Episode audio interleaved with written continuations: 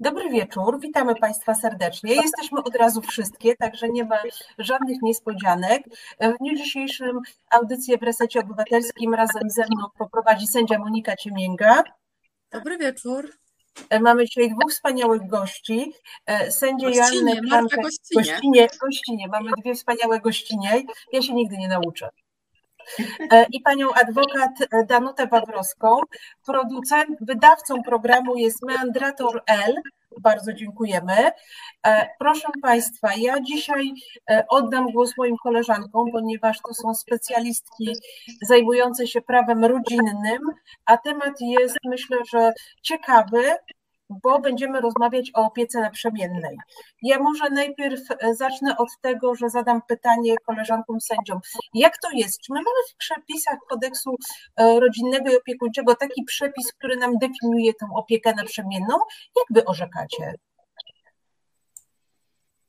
Asiu, Dobry wieczór Państwu, e, dobry wieczór e, dziewczęta. E, Właśnie z tym mamy bardzo duży problem, e, dlatego że pomimo tego, iż e, piecza naprzemienna, opieka naprzemienna faktycznie to jest zjawisko, które funkcjonuje w przestrzeni społecznej, e, do tej pory nie doczekaliśmy się żadnej definicji legalnej. E, Ani definicji, więc jak to mamy rozumieć, ani też e, nie, nie zostało w żaden sposób uregulowane, jakie okoliczności wyłączają orzeczenie pieczy naprzemiennej, a jakie za nią przemawiają. De facto to jest bardzo ciekawe. Jedynym dokumentem prawnym, jedynym aktem prawnym, z tego co pamiętam, gdzie w ogóle kwestia pieczy naprzemiennej się pojawia, to jest, proszę Państwa, ustawa 500. Tam faktycznie coś takiego się pojawia. Natomiast jeżeli chodzi o kodeks rodzinny i opiekuńczy, e, Tutaj takiej definicji e, nie mamy, no ale sądy rodzinne radzą sobie z różnymi zjawiskami, e, takimi, które występują, a kiedy jak gdyby nie ma, nie ma uregulowania. I mamy w zasadzie bardzo różne koncepcje dotyczące tego typu sytuacji.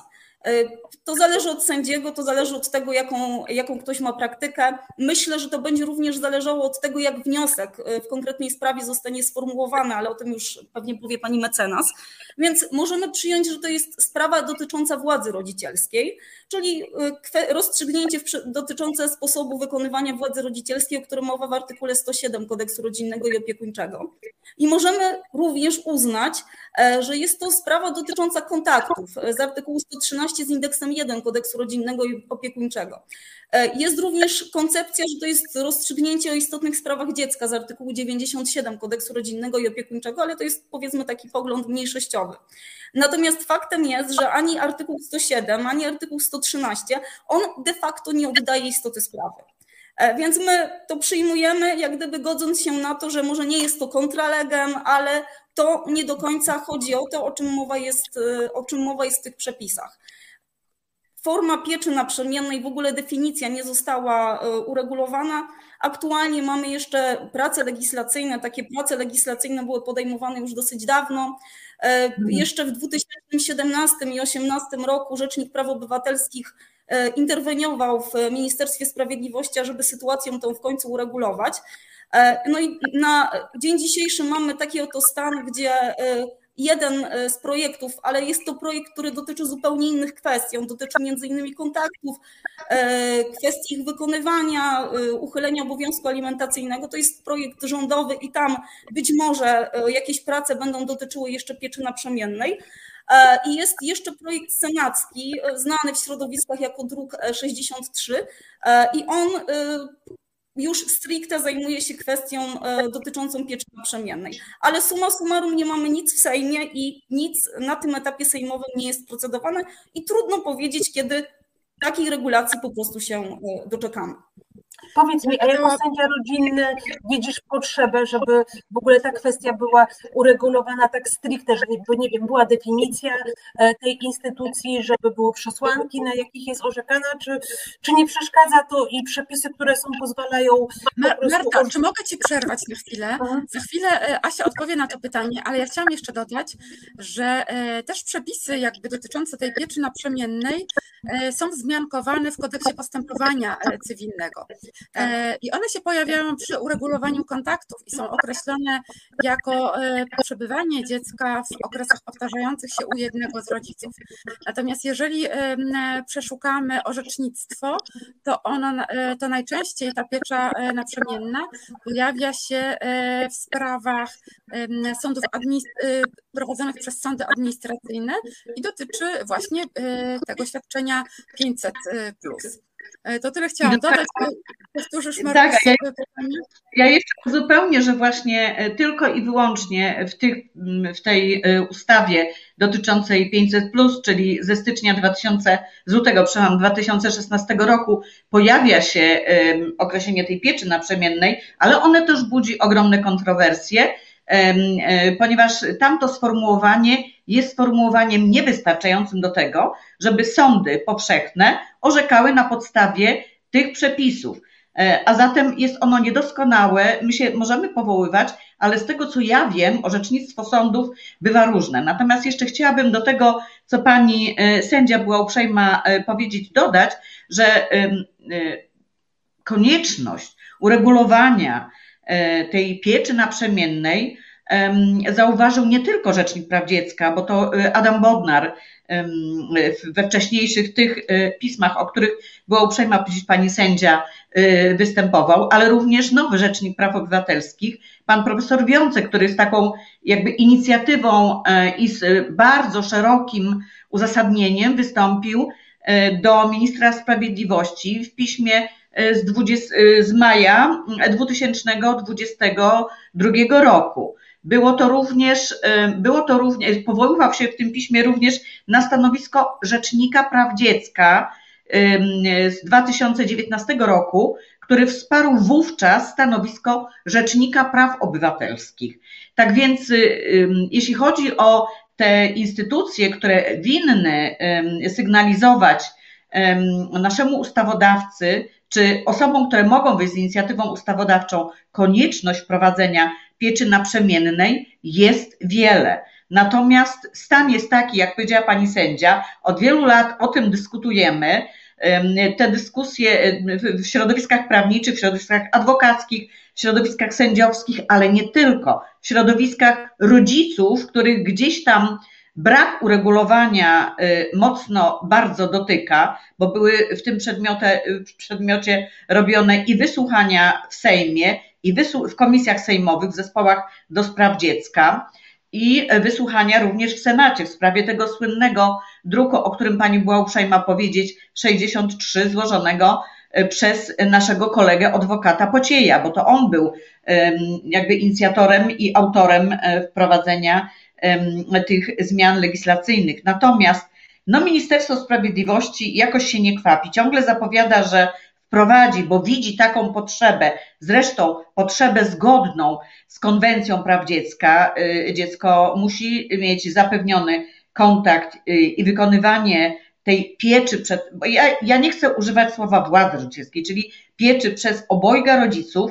Dziecko ma prawo po prostu do obojga rodziców. Nie może być przedmiotem w rozgrywkach y, rozwodzących się rodziców albo rodziców żyjących w y, rozłączeniu, dziecko musi być podmiotem, a tę podmiotowość zapewni mu między i realizację jego praw określonych w Konwencji Praw Dziecka, zapewni mu właśnie mądre uregulowanie mm, możliwości zastosowania. Mówię możliwości zastosowania przez sąd również kolejnego rozwiązania, którym jest piecza naprzemienna, czyli wprowadzenie podstawy prawnej, żeby sędziowie materialnej, do prawa materialnego, mieli możliwość orzekania o tej pieczy naprzemiennej, jeżeli przesłanki dobra dziecka e, będą na to wskazywały, że właśnie ten rodzaj wykonywania czy sprawowania pieczy nad dzieckiem będzie najbardziej właściwy.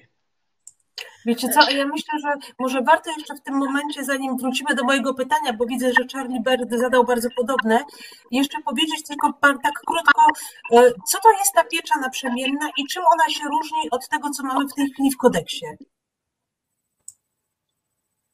No to dobrze, to ja kontynuować. Tak, panie sędzie na pewno mnie uzupełnią. Piecza naprzemienna co do zasady polega na tym, e, że małoletnie dziecko zamieszkuje, zamieszkuje, czyli jest fizycznie u każdego z rodziców. Przy czym z góry zastrzegam, że nie jest to tak, że dziecko musi być i, i, i właściwie my jako prawnicy i teoretycy prawa nie wskazują na to, że dziecko musi być po 50% czasu u jednego rodzica i u drugiego rodzica, bo później na pewno przejdziemy do dyskusji, w której będę mówiła o mojej praktyce w tym zakresie. Po prostu dziecko może przebywać, czy ma prawo przebywać, realizując swoje prawo do kontaktu z obojgiem rodziców i mieszkać trochę u jednego rodzica i trochę u drugiego rodzica. Asiu, dodałabyś coś? Dodałabym e, jeszcze to, że oczywiście e, okresowo zmienia się to miejsce, miejsce pobytu dziecka. To ono będzie trochę u mamy, trochę u taty. I to, o czym wspomniała pani mecenas, wbrew takiemu e, dosyć powszechnemu rozumieniu pieczy naprzemiennej, to nie jest tak, że to ma być tydzień na tydzień, dwa tygodnie na dwa tygodnie w różnych państwach przyjmowane są różne modele, ale także forma 35% do 65% jest uważana za e, pieczę naprzemienną. E, mamy jeszcze taką formę pieczy naprzemiennej zwaną gniazdowaniem przez niektórych uważaną za taką formę najlepszą, która polega na tym, że to dziecko mieszka w jednym miejscu, w jednym domu, natomiast zmieniają się rodzice, którzy organizują sobie gdzieś tam miejsce zamieszkania w czasie, kiedy po prostu e, z tym dzieckiem nie przebywają. Natomiast wydaje mi się, no z moich doświadczeń wynika, że e, jest to e, taka forma pieczy, która no, niesie za sobą przede wszystkim bardzo duże koszty. I być może dlatego jeszcze w naszym społeczeństwie nie jest to forma popularna. Ja z taką formą spotkałam się raz była to sprawa, kiedy zatwierdzałam, e, zatwierdzałam ugodę, którą przed, e, przed mediatorem zawarły strony. Wyglądało to w ten sposób, że dzieci 10 dni w miesiącu przebywały u taty, znaczy przebywały z tatą, powinnam się poprawić, 20 dni w miesiącu przebywały z mamą. Natomiast tato dzieci był osobą bardzo, jest osobą bardzo zamożną, więc stać go było na to, żeby zorganizować dom z basenem, E, jakieś tam konie dla dzieci, wszelkie zajęcia, z których dzieci mogły korzystać, e, żeby zorganizować sobie swoje mieszkanie. E, I jeszcze bodaj opłacał mieszkanie wynajmowane przez mamę dzieci, która nie pracowała. Więc no z, punktu widzenia, z punktu widzenia tej osoby i poza tym, jeżeli dobrze pamiętam, pan nie był Polakiem, chyba był Belgiem. E, rodzice w ten sposób się porozumiewali, oni zanim trafili do sądu e, z tą ugodą zawartą przed mediatorem, ten sposób e, pieczy funkcjonował już przez jakiś czas. No natomiast tu w tym konkretnym przypadku on po prostu był możliwy, dlatego że pan dysponował bardzo dużymi dochodami i był sobie w stanie swojej byłej partnerce, no i dzieciom zapewnić po prostu to mieszkanie i można było być, można było robić to tak, że to dzieci były w jednym miejscu, a po prostu zmieniali się rodzice. No tak, tylko to jest pewnie sytuacja nie, nietypowa. Ja będę cały czas zadawać inne pytania jako zwykły prosty karnista, bo ja z aplikacji Marta, pamiętam, Marta, to, to, że zasada była, mogę tylko i już nie będę, że, mhm. że zasada była taka, że ustalano miejsce pobytu dziecka przy jednym z rodziców, e, pewnie częściej przy matce niż przy ojcu, jeśli spojrzymy na statystyki, a drugi ojciec miał kontakty. Czy do, do, dobrze to rozumiem?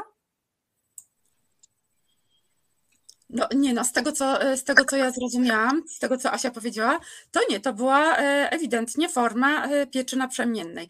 Tylko właśnie nie, Asia... Nie, ja pytałam o taką regułę, że e, co do zasady zgodnie z przepisami sąd orzeka, że miejsce pobytu dziecka jest przy matce albo przy ojcu i z nim zamieszkuje, a drugiemu ojcu, a drugiemu rodzicowi ustala się kontakty. Że to jest takie przeciwieństwo pieczy. Regułą powinno być wspólne wykonywanie władzy rodzicielskiej. I tak to jest określone w kodeksie rodzinnym i opiekuńczym. Przed, w przepisach e, sprzed 2015 roku, e, nie pamiętam, chyba w, w połowie roku weszły te przepisy 2015, e, regułą było powierzenie wykonywania władzy rodzicielskiej jednemu z rodziców z ograniczeniem tej władzy drugiemu rodzicowi do określonych praw i obowiązków. I w 2015 te przepisy się zmieniły i zasadą stało się wspólne wykonywanie władzy rodzicielskiej, czyli określenie przez sąd sposobu wykonywania władzy rodzicielskiej i dopiero jeżeli nie będzie mogło dojść do skutku takie uregulowanie, dopiero to powierzenie wykonywania władzy rodzicielskiej. Natomiast ja w, w sformułowaniu powierzenie wykonywania władzy rodzicielskiej z ograniczeniem praw, z ograniczeniem drugiemu rodzicowi tych uprawnień do tego wykonywania władzy rodzicielskiej do określonych praw i obowiązków, y, uważam, że to jest fatalna terminologia.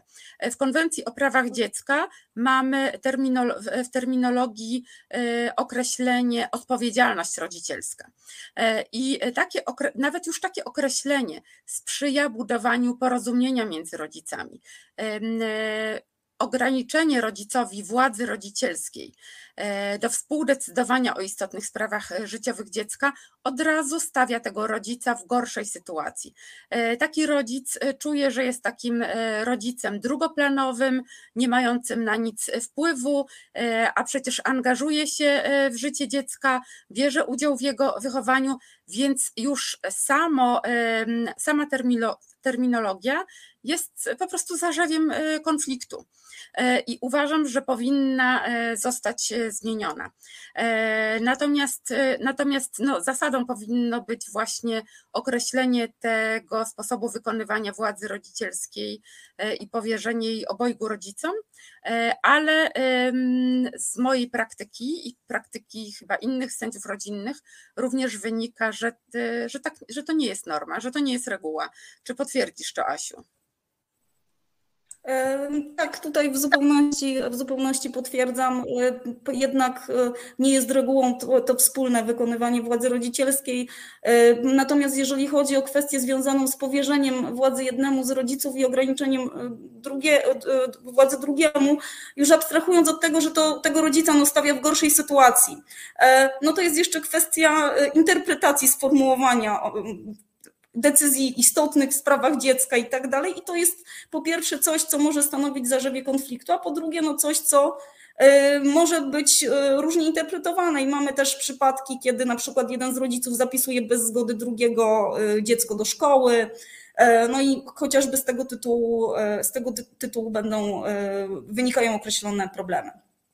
Ja chciałam też powiedzieć, że e, ja od wielu lat już nie używam tego sformułowania w postanowieniach, e, tylko używam sformułowania powierza wykonywanie władzy rodzicielskiej, uprawniając i zobowiązując drugiego rodzica do współdecydowania o istotnych sprawach życiowych e, dziecka, łączących się w szczególności z czymś tam i czymś tam.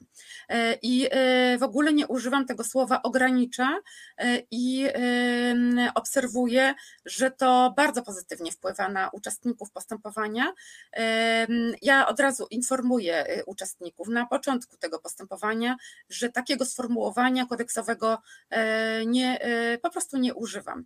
E, I natomiast od razu jest widoczna zmiana nastawienia i zmiana podejścia tego drugiego rodzica, który na co dzień nie sprawuje tej pieczy. Dobrze, i mamy jedno konkretne pytanie. Ja poproszę realizatora o wyświetlenie komentarza pana Janusza Kaźmierczaka. I pan Janusz y, pisze tak. Bardzo by mnie interesował pogląd, doświadczenie pani mecenas Wawrowskiej co do zasady jednego domicylu. Jak sądy, ewentualnie orzekając lub zatwierdzając uzgodnioną przez rodziców w ugodzie pieczę naprzemienną, ustalają miejsce zamieszkania małoletniego dziecka, na przykład w wyroku rozwodowym. No pan po prostu czyta w moich myślach. Ja właśnie teraz chciałam powiedzieć, jak to wygląda w sprawach y, przed sądem okręgowym, czyli właśnie w wyrokach rozwodowych. To jest y, również uzależnione od tego, w jaki sposób pełnomocnicy stron y, sformułują wnioski. zwykle, zwykle jest tak, że pełnomocnicy jednak formułują te wnioski w ten sposób, żeby ustalić miejsce pobytu dziecka przy jednym z rodziców, natomiast nie ograniczać władzy rodzicielskiej i kontakty ustalać w sposób szeroki. Ostatnio miałam taką sytuację, że kontakty, mm, no właśnie, nie, nie używaliśmy władzy naprzemien, tej pieczy naprzemiennej, ponieważ są sądy okręgowe czy sądy okręgowe orzekające w sprawach rozwodowych, szczerze mówiąc, są mniej elastyczne niż sędziowie rodzinni. E, uznając, że jeżeli my składamy tego rodzaju wnioski, one są mało precyzyjne, a nawet teraz się spotkałam z tym, że dziecko nie może mieć dwóch miejsc zamieszkania, że artykuł 26 bodajże kodeksu cywilnego wskazuje e, miejsce, e, definiuje nam miejsce zamieszkania i w związku z powyższym mój wniosek był sformułowany w sposób nieprawidłowy. Także sędziowie w toku, e, w toku e, prowadzonego postępowania i w części, e, która dotyczy rozstrzygania o prawach dziecka, potrafią w sposób istotny te nasze wnioski zmodyfikować, wydając później takie, a nie inne orzeczenie. I teraz wracam do tego, o czym Pan mnie zapytał, tak? Czy w wyroku rozwodowym sąd może ustalić, że dziecko ma jakby dwa miejsca zamieszkania? Ano bywa to różnie. To zależy od tego, z jakim sędzią mamy do czynienia i jaka jest praktyka określonej, znaczy jaka jest praktyka sądowa w danym okręgu. E, czasami nawet w jednym okręgu sędziowie się różnią, mają do tego prawo. Także jeden sędzia może orzekać tak, że dziecko ma, ustala się miejsce zamieszkania przy matce, a inny sędzia y, orzeka, nie ograniczając władzy rodzicielskiej, bo od września 2015 roku, o czym wspomniała pani sędzia Monika Ciemięga, nie mamy tego obowiązku, tylko co do zasady rodzice mają powierzoną władzę rodzicielską, natomiast ustalają, dwa razy mi się zdarzyło, ustalają, że miejscem zamieszkania małoletniego dziecka jest zarówno miejsce zamieszkania, miejsce pobytu ojca, jak i miejsce pobytu mamy i na tej podstawie sąd ustalił tak kontakty, czyli ustalił, kiedy dzieci przebywają u jednego rodzica i kiedy dzieci przebywają u drugiego rodzica, przy czym zastrzegam, że to było poprzedzone, bo to była dosyć taka trudna sprawa. E, po wielu rozprawach, ale tylko i wyłącznie odraczanych ze względu na tę część dotyczącą orzeczenia um, w kwestii dzieci, sposobu wykonywania tej Mówię niestety władzy rodzicielskiej, bo takie jest sformułowanie kodeksowe, chociaż też nie lubię tego używać. Strony, ja zaproponowałam mediatora, strony poszły do mediatora, bo wiedziałam, że każdemu, bo tak już wynikało z kontekstu tej rozprawy, bardzo zależy na tym, e, żeby te dzieci jednak były obojgu rodziców w jakimś tam czasie, ale strony nie potrafiły się co do zasady porozumieć, jak to ma być zapisane i kiedy te dzieci u jednego lub u drugiego rodzica mają przebywać. I proszę sobie wyobrazić, że na mój wniosek sędzia nas skierował do mediacji, druga strona namówiona przez pełnomocnika również wyraziła zgodę na mediację. Nie poszliśmy z naszymi klientami do mediatora, udało nam się wypracować porozumienie, które później przedstawiliśmy przed sądem orzekającym rozwód. I był zapis dotyczący tych dwóch miejsc pobytu, dokładnie tak to było, pobytu i że to miejsce pobytu w okresie, kiedy dziecko jest u tego rodzica, jest jego miejscem zamieszkania. Nie wiem, czy odpowiedziałam Panu na to pytanie, natomiast y, y, to, to też było orzeczenie, z którym się spotkałam. Y, od razu mogę powiedzieć, że w sprawach o rozwód e, zarzewiem konfliktu, i tam to zarzewie konfliktu widać, są właśnie sprawy dotyczące, dotyczące ustalenia miejsca pobytu, sposobu wykonywania władzy rodzicielskiej lub y, y, jej ograniczenia. I, I tutaj y, jako praktyczka mogę powiedzieć tak, ja mam nawet czasami pretensje do sędziów, że, że za rzadko korzystają z artykułu 109, bo czasami strony są tak skonfliktowane, że według mnie należy obojgu rodzicom pokazać, że jeżeli nie dojdą do porozumienia, to sąd zastosuje narzędzia przewidziane właśnie w artykule 109 kodeksu rodzinnego i opiekuńczego, chociażby poddając sposób sprawowania pieczy nad dziećmi y, kuratorowi sądowemu albo skierowania ich do, y, nie wiem, do psychologa. Sądy naprawdę tego nie robią, a uważam, że powinny robić, dlatego że to zapalałoby tym skonfliktowanym rodzicom, dla których dziecko staje się w czasie sprawy rozwodowej przedmiotem, i przedmiotem walki, przedmiotem indoktrynacji bardzo często zapalałoby takie czerwone światełko, że przekraczamy w tym momencie tę cienką, czerwoną linię. Ale Danusiu, rozumiem, że mówisz teraz... Z waszej perspektywy sędziów rodzinnych orzekacie, czy nie? To używacie 109? To znaczy, y, ja rozumiem, że Danusia mówi o sądach rozwodowych, prawda? Tak, tak. Bo, bo sądy rodzinne znacznie częściej e, sięgają po te rozwiązania. E, I tak, e, orzekamy tak. często skierowanie do psychoedukacji czy na terapię rodzinną, bo to też jest forma ograniczenia władzy rodzicielskiej, o której właśnie mówi Danusia z artykułu 109 kodeksu rodzinnego i opiekuńczego. Ja to robię w ostateczności. Zazwyczaj to jest tak, że taka jakby wskazówka pojawia się już w opinii opiniodawczego zespołu sądowych specjalistów e, i e, daje e, rodzicom czas na to, by mogli samodzielnie podjąć takie terapie. I tak bardzo często się zdarza. I wówczas już jakby nie, nie ma potrzeby ograniczać formalnie tej władzy, no bo to też nie sprzyja jakby budowaniu porozumienia, budowaniu tej koalicji na rzecz dziecka. Natomiast myślę, że trzeba odpowiedzieć na pytanie wcześniejsze Marty i Charlie'ego Belta, czy mu, ale czy musi to być regulowane? Regulacje prawne są bezduszne, a sędzia jest człowiekiem i raczej najdokładniej widzi stan faktyczny. Jestem przeciwnikiem produkowania kolejnych przepisów. Po to jest sędzia, by na podstawie maksymalnie uproszczonych przepisów rozsądzić, bo to sędzia jest najbliżej danej sytuacji. Jak ty, Asiu, uważasz? Znaczy, powiem tak, ja nie jestem e, zwolennikiem bardzo ścisłego, zwłaszcza w sprawach rodzinnych, e, regulowania pewnych kwestii. Uważam, że e, to jest dobrze, jeżeli jest luz decyzyjny dotyczący y, określonego typu spraw, ponieważ Moniko, pani mecenas również wie o tym, że e, w sytuacji, gdy pewne rzeczy są uregulowane, to czasami zdarza się, że my się z tym borykamy i my musimy wymyślać coś, żeby jakiś przepis, nie wiem, ominąć, inaczej zinterpretować i tak dalej. To dotyczy chociażby przesłanek, y, które trzeba spełnić, żeby być rodziną zastępczą.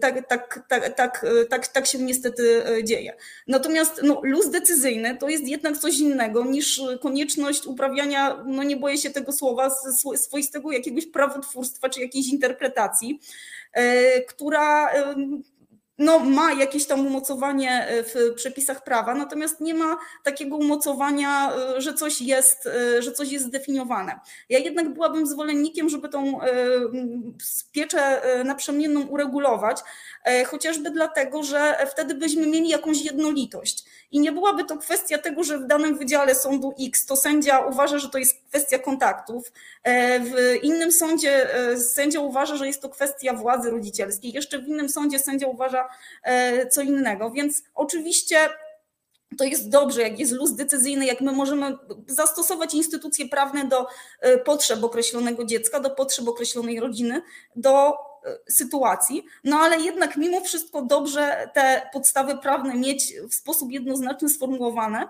a nie poszukiwać ich i zastanawiać się, co tutaj może wypadałoby sobie dodać. Ja się, ja się dokładnie zgadzam, e, zgadzam się z Asią. E, też uważam, że należy uregulować te kwestie, bo czasami sędziowie rodzinni właściwie dokonują takiej ekwilibrystyki wręcz, e, tak. żeby jakoś pozytywnie uregulować daną kwestię. Chociażby to z miejscem zamieszkania, o którym wcześniej Danusia mówiła. Obecnie, tak jak tutaj ktoś wskazał, miejsce zamieszkania dziecka jest u tego z rodziców, u którego dziecko stale przebywa, tak? No a skoro przebywa u, u dwojga rodziców, no to tutaj trzeba naprawdę dokonać różnych e, kombinacji i różne są e, na to poglądy. A jednak powinno powinni ci sędziowie również mieć jakby podstawę prawną tak, do, do takiego orzekania. I tutaj również należałoby zmienić ten przepis dotyczący właśnie miejsca zamieszkania, bo często właśnie to miejsce zamieszkania staje się również zarzewiem kolejnego konfliktu między tymi rodzicami. Nie wiem, czy też tak uważacie? Odnośnie tego miejsca zamieszkania jeszcze chciałam dodać, że właśnie przykładem takiej ekwilibrystyki to zdarzało mi się widzieć w wyrokach rozwodowych, które gdzieś tam z jakiegoś powodu do sądów rejonowych wpływają, że na przykład mamy sformułowanie powierza wykonywanie władzy rodzicielskiej obojgu rodzicom, ustalając miejsce e, pobytu małoletniego przy obojgu rodzicach stosownie do zawartego porozumienia rodzicielskiego. Więc mamy taki duży poziom ogólności. No, jest to dobrze, no tylko jeżeli e, ktoś dostanie taki wyrok, no to potrzebuje tego porozumienia rodzicielskiego. No, e, jak gdyby sąd uczynił zadość interesom stron, interes, interesom dziecka, no tylko mm, wykonując taką swojego rodzaju ekwilibrystykę, jak to powiedziała Monika. Słuchajcie, mamy jeszcze jedno konkretne pytanie od słuchacza. E, poproszę o komentarz e, pana Karola Kak. Dobry wieczór. Dwa pytania. Dlaczego system lub orzecznictwo w sprawach o kontakty jest tak konfrontacyjne? Nie wiem, czy będzie łatwo, ale drugie bardzo konkretne. Czy któraś z pań orzekła pieczę naprzemienną w sytuacji, gdy jeden z rodziców nie wyrażał na to zgody? Może Jasiu, ty pierwsza, bo Monika ma mikrofon wyłączony. Asia się chyba wyłączyła, a ja z kolei włączyłam e, mikrofon, więc może ja zacznę od tego drugiego pytania. Jeżeli chodzi o pieczę naprzemienną, generalnie orzekam taką pieczę bardzo, bardzo rzadko. To mi się zdarzyło w ogóle kilka razy i zasadniczo orzeka się ją halo, halo, trochę... kiedy kiedy, jest, e, kiedy e, między uczestnikami postępowania jest e, to porozumienie rodzicielskie, kiedy jest wysoki poziom współpracy i kiedy jest zgodny wniosek obojga. Ale zdarza się i tak, że dziecko de facto na mocy jakby porozumienia rodziców jest w tej pieczy naprzemiennej, bo jest powiedzmy tydzień u ojca, tydzień u matki, e, no i potem przychodzi rodzic, który chce zmienić e, ten sposób e, wykonywania władzy rodzicielskiej, uważa, że, że nie, to się nie sprawdza, że jest konflikt między rodzicami i że dziecko powinno być tylko u jednego rodzica z kontaktami znacznie ograniczonymi tego drugiego. I zdarza się, że badania psychologiczne, psychologiczne, pedagogiczne dziecka prowadzą do wniosku, że mimo konfliktu rodziców, to dziecko funkcjonuje w tym układzie. E, I to dobrze funkcjonuje i nie wyobraża sobie e, innej sytuacji. E, no i wówczas no, trudno by było zmienić coś w tym układzie, tak? No to, y, to wówczas y, tak, mm, zdarza się orzec taką pieczę naprzemienną, nawet gdy nie ma porozumienia, gdy nie ma wspólnego wniosku rodziców. E, ja, jeżeli chodzi o moje doświadczenie, ja Słuchajcie, orzekłam pieczę naprzemienną. jeden komentarz i myślę, że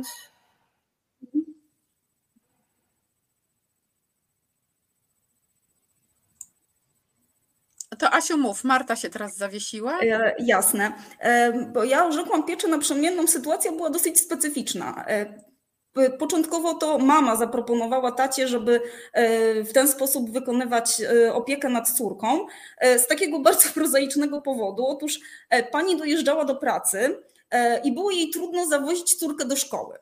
No więc pan bardzo chętnie no to przystał, zresztą on miał bardzo szerokie kontakty. Ta forma sprawowania pieczy była przez pewien czas wykonywana. W końcu pan chciał, zechciał, żeby uregulować to w jakiś sposób formalny. Mówi, no to do tej mamy, no to może pójdziemy do sądu. Mama trochę oponowała, w końcu pan złożył wniosek, no i pani się odmieniło. E, dlaczego się pani odmieniło? Pani odmieniło się dlatego, że e, zmieniła się jej sytuacja życiowa, już nie do, zaszła w ciążę, była na zwolnieniu lekarskim, już nie, nie dojeżdżała do tej pracy. E, no i stwierdziła, że teraz jej to już nie odpowiada. Jak gdyby kiedy pani była słuchana, kiedy ja usiłowałam jej uświadomić, że, że tutaj no, no to, że ona sobie chciała łatwo dojeżdżać do pracy, to nieszczególne ma znaczenie, no to pani, do, pani nie bardzo, do pani nie bardzo to docierało. Dziewczynka nie była, nie była jakimś małym dzieckiem, ona chyba miała 14 albo 15 lat, jeżeli dobrze pamiętam. Ona funkcjonowała w tym układzie e, stosunkowo długo. E, ja pamiętam, że chyba nawet nie pozyskiwałam w tym zakresie opinii opiniodawczego zespołu okozanych specjalistów. Po prostu wysłuchałam tą dziewczynkę. Ona się określiła, że funkcjonuje bardzo dobrze w tym układzie, że w tym miejscu zamieszkania taty ktoś jej pomaga w nauce, że u mamy, u mamy z tym jest gorzej. Jakby tutaj no, brak zgody pani, której zmieniła się sytuacja życiowa, no, był taką rzeczą zupełnie w moim przekonaniu oderwaną od dobra dziecka.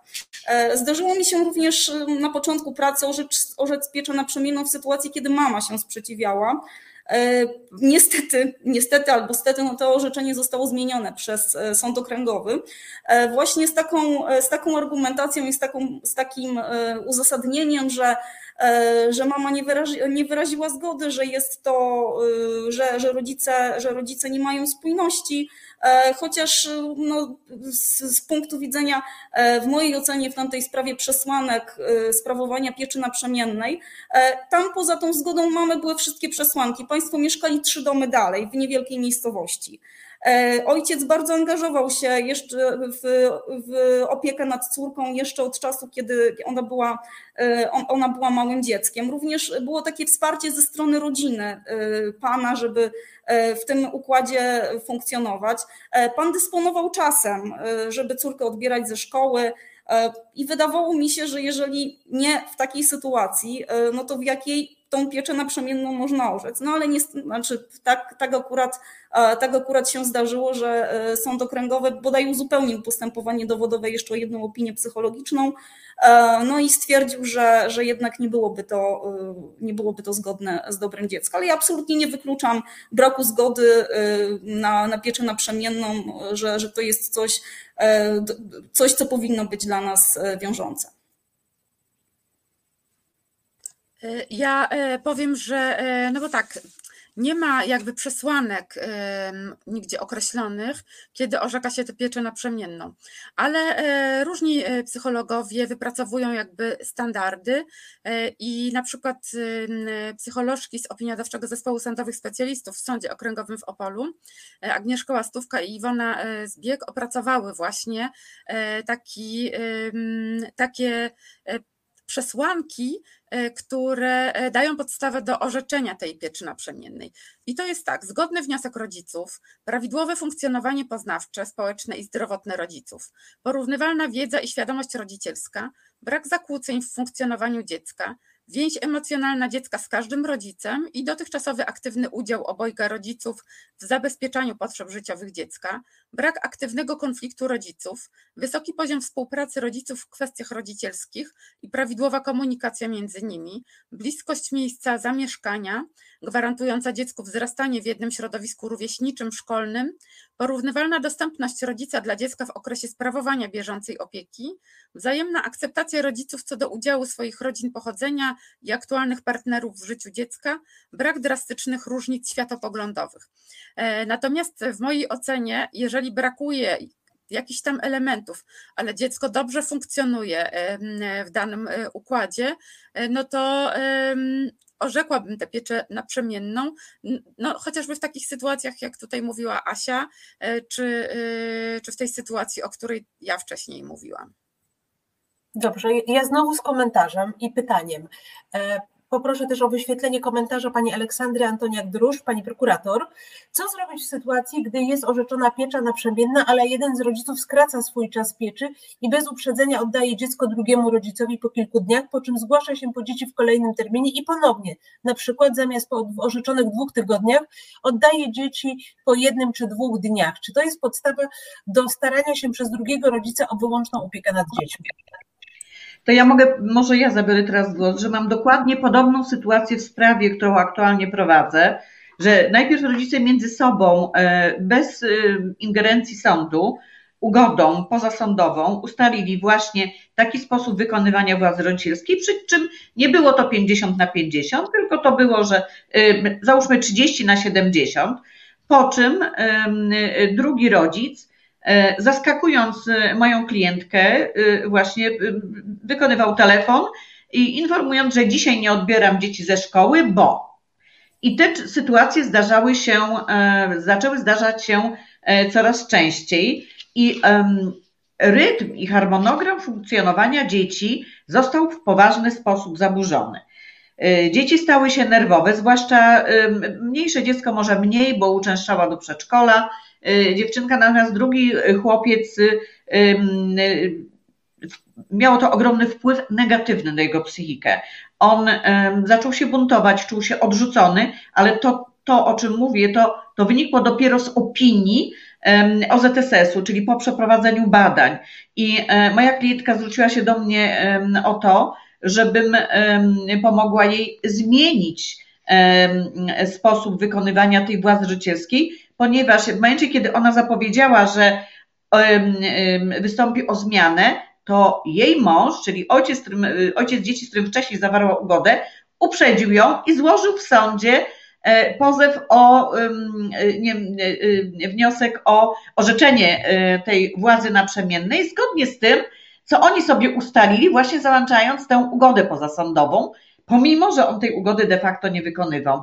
No w tej chwili sytuacja jest tak bardzo napięta między stronami, E, dlatego że mm, no cały czas powtarzają się, powtarzają się e, te negatywne, e, negatywne stanowiska drugiego rodzica, ponieważ no jest na tyle nieodpowiedzialny w ocenie mojej klientki, że potrafi właśnie, tak jak tutaj pani prokurator napisała, dzieci oddawać wcześniej albo dzieci przetrzymywać, po to, żeby za chwilę powiedzieć, że y, on w przyszłym tygodniu dzieci nie weźmie, pomimo, że to jest jego tydzień, e, no bo ma jakieś tam ważne, e, ważne zajęcia. No e, nie wpływa to na pewno dobrze na psychikę dziecka i w mojej ocenie, zresztą nie tylko mojej, bo w tej konkretnej sprawie wypowiedziały się cały zespół w naprawdę bardzo dobrym składzie, bo psycholog, psychiatra i pedagog, że mm, powinna być jednak odrzucony wniosek w tym zakresie e, ojca dziecka i e, że powinna być, powinien być zmieniony sposób wykonywania władzy rodzicielskiej, władzy mówię cały czas niestety, e, czy pieczy rodzicielskiej przez rodziców, dopóty, dopóki dziecko, ten starszy zwłaszcza syn, nie, nie wyciszy swojej psychiki, tak nie dojrzeje do tego, żeby zaakceptować tą sytuację, że ojciec go w pewnym momencie porzuca, bo ten, to dziecko miało takie wrażenie, że tato y, nacieszy się nim jeden dzień czy dwa dni, po czym go oddaje jak zabawkę, czyli jak przedmiot. I on też właśnie badającym wyartykułował, wyartykułował te swoje emocje, że on się źle z tym czuje. Że był nawet taki moment, że on bardzo chciał iść do taty, poszedł do taty, bo mama pozwoliła, żeby, żeby poszedł do taty już poza tą umową, którą mieli, po czym on sam zadzwonił do mamy, to znaczy był tam ten tydzień, na który się umówili, zadzwonił do mamy i powiedział, żeby go już zabrała, bo on nie chce być z tatą, bo tak naprawdę to nie jest z nim, tylko jest, e, nie wiem, z pracownikami taty, z innymi osobami, których on nie akceptuje. On bardzo potrzebuje taty, czyli e, jakby tutaj dziecko wyartykułowało, dziesięcioletnie, wyartykułowało w ten sposób swoje emocje i potrzebę jednak zapewnienia mu poczucia bezpieczeństwa, bycia w tym jednym miejscu. To są bardzo trudne sytuacje, ale on chce być, czyli chce wrócić do tego bezpiecznego miejsca, jakim jest miejsce zamieszkania u, u mamy, czyli tego, o czym mówiła Monika, rodzica pierwszoplanowego, tak jak to było orzeczone w wyroku rozwodowym, a później zmienione tą ugodą przez rodziców. I są to bardzo trudne sytuacje. Nie wiem, jak to się skończy, natomiast no, sprawa trwa. Jesteśmy w toku. Zobaczymy, jakie będzie rozstrzygnięcie. Dobrze, ja jeszcze z jednym komentarzem. Ja myślę, że przede wszystkim Asi, nie, Danusi... nie, nie, dopuszczasz Asi do głosu. Asia Dobrze, ciągle chce coś powiedzieć i nie może. Ja przeczytam ten komentarz i zaczniemy od Asi. E, pan Marcin Banaszkiewicz napisał, ale sądy nie chcą dawać pieczy naprzemiennej. Dlaczego? Dlatego trzeba to ustawowo regulować. Asiu, to tak jest, że sądy nie chcą dawać pieczy rodzicielskiej? Jak ty na to patrzysz ze swojej perspektywy? E, znaczy tak, po pierwsze to bardzo trudno, e, bardzo trudno jakie, takie, jakiekolwiek wiarygodne badania na ten temat, jeżeli chodzi o nasz, e, nasz stan prawny, no co jak gdyby związane jest z tym, że, że piecza naprzemienna to nie jest jakaś tam kategoria spraw.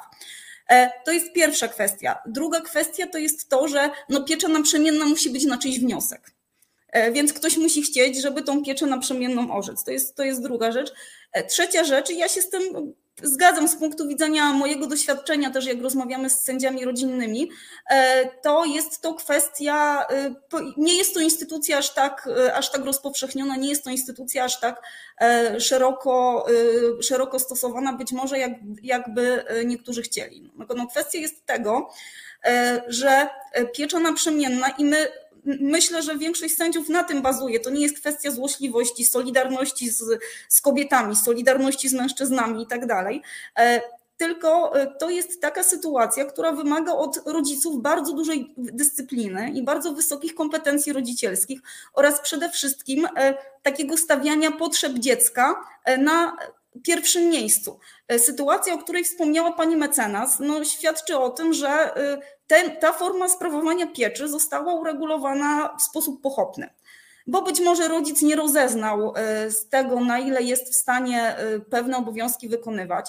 Być może nie miał świadomości tego, że to już nie będzie tak, e, że jak on nie odbierze dziecka z przedszkola, ze szkoły, to, to zrobi to ten drugi rodzic. Być może nie uwzględnił tego, że oprócz tego, że jest ojcem, to ma również inne role, jest pracownikiem, jest pracodawcą, jest synem, jest partnerem.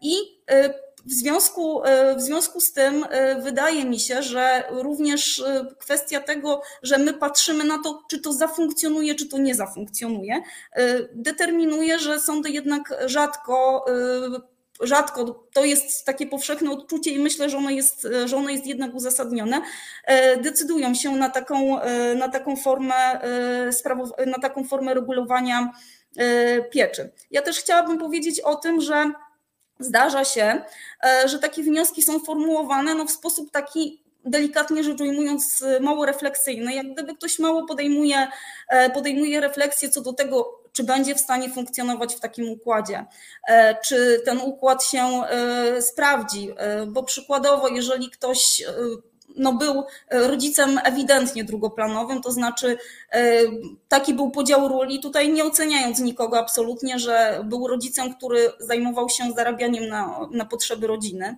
e, nie uczestniczył w pewnych aspektach życia dziecka, no to taki rodzic, formułując wniosek o pieczę naprzemienną, powinien się zastanowić nad tym, w jaki sposób sobie poradzi z tego typu obowiązkami. E, jeżeli mamy do czynienia z taką sytuacją, gdzie na przykład, bo również z taką e, sprawą się spotkałam, e, gdzie nie było szczególnie mocnych więzi pomiędzy jednym z rodziców a dziećmi, dlatego że rodzic ten przez większość życia dzieci przebywał za granicą i tam zarabiał na, na dom, który państwo budowali, no to kwestia tego, na ile ten rodzic realnie ocenił swoje możliwości i to, czy, czy będzie w stanie współpracować, współpracować z drugim rodzicem.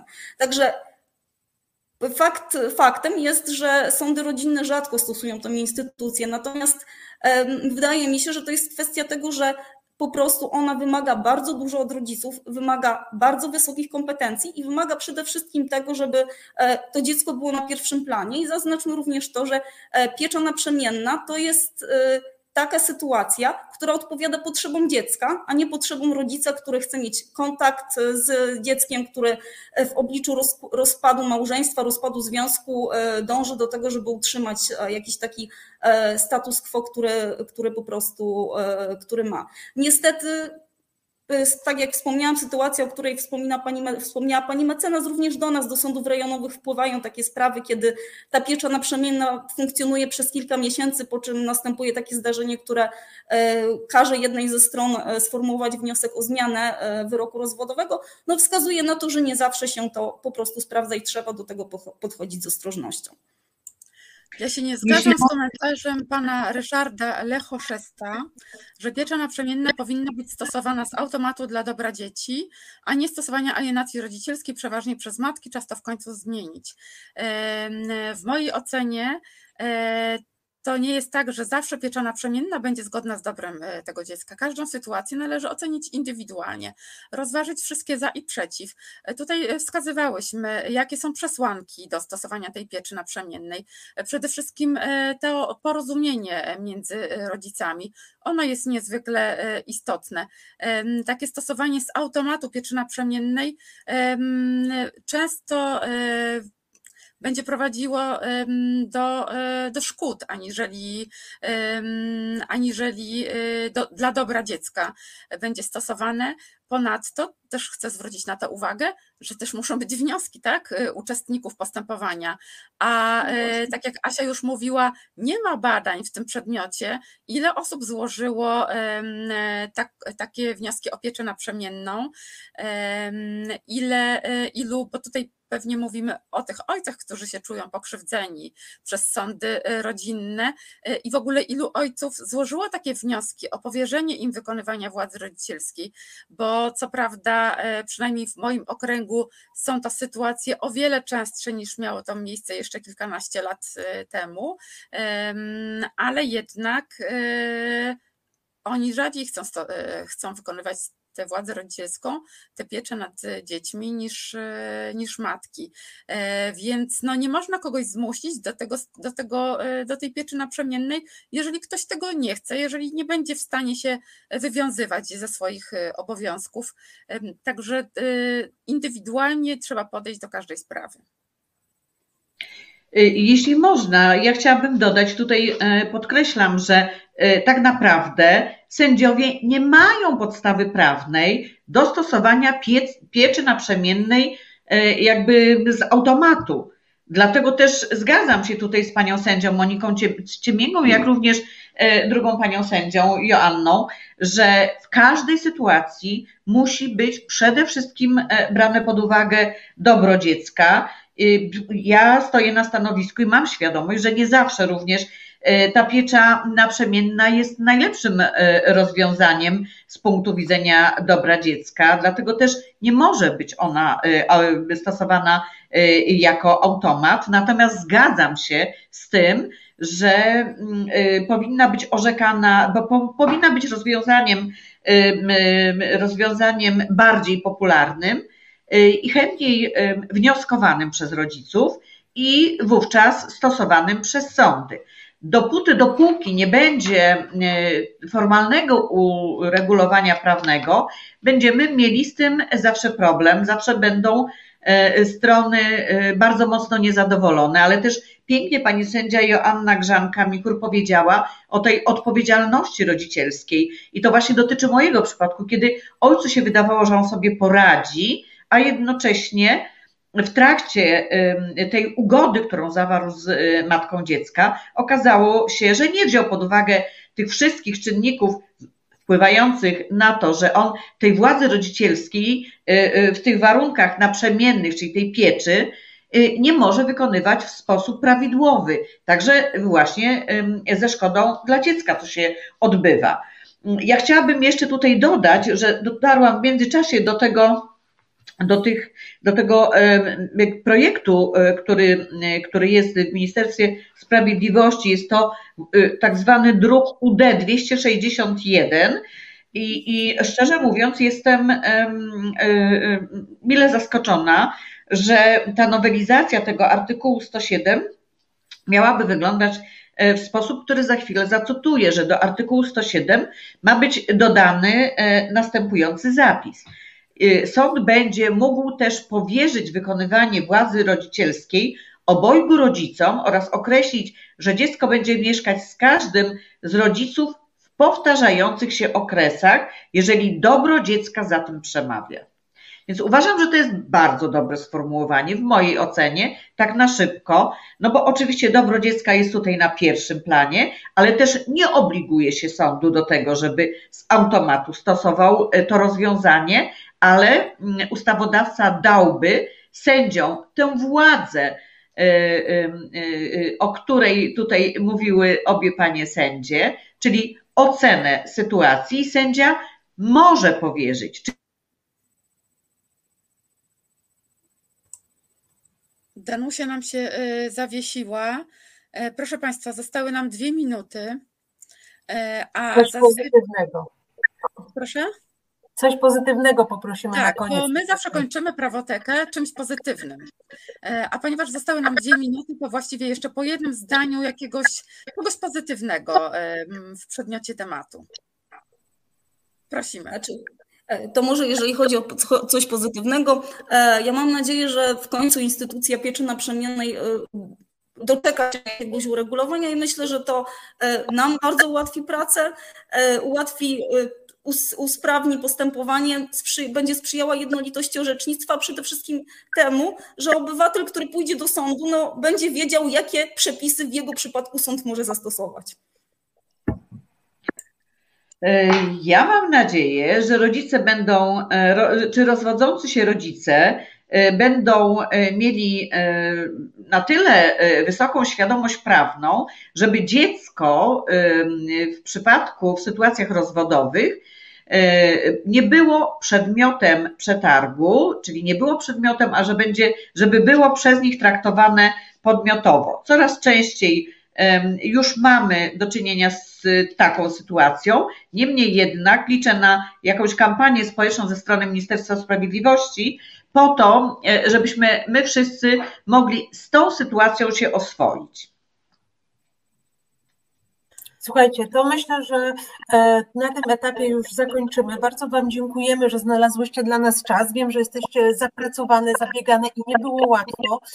E, biorąc pod uwagę ilość komentarzy, temat jest ważny, potrzebny i pewnie jeszcze za jakiś czas do niego wrócimy. Na dzisiaj to już wszystko. Jeszcze raz dziękuję naszym gościom i naszym słuchaczom. A ja podziękuję Dziękuję. naszym gościniom i słuchaczom. Dziękujemy bardzo. Do zobaczenia. Ja również dziękuję pięknie za zaproszenie dziękuję. i mam nadzieję, że debata była konstruktywna i że jeszcze się spotkamy. Dziękuję bardzo. Dziękuję bardzo.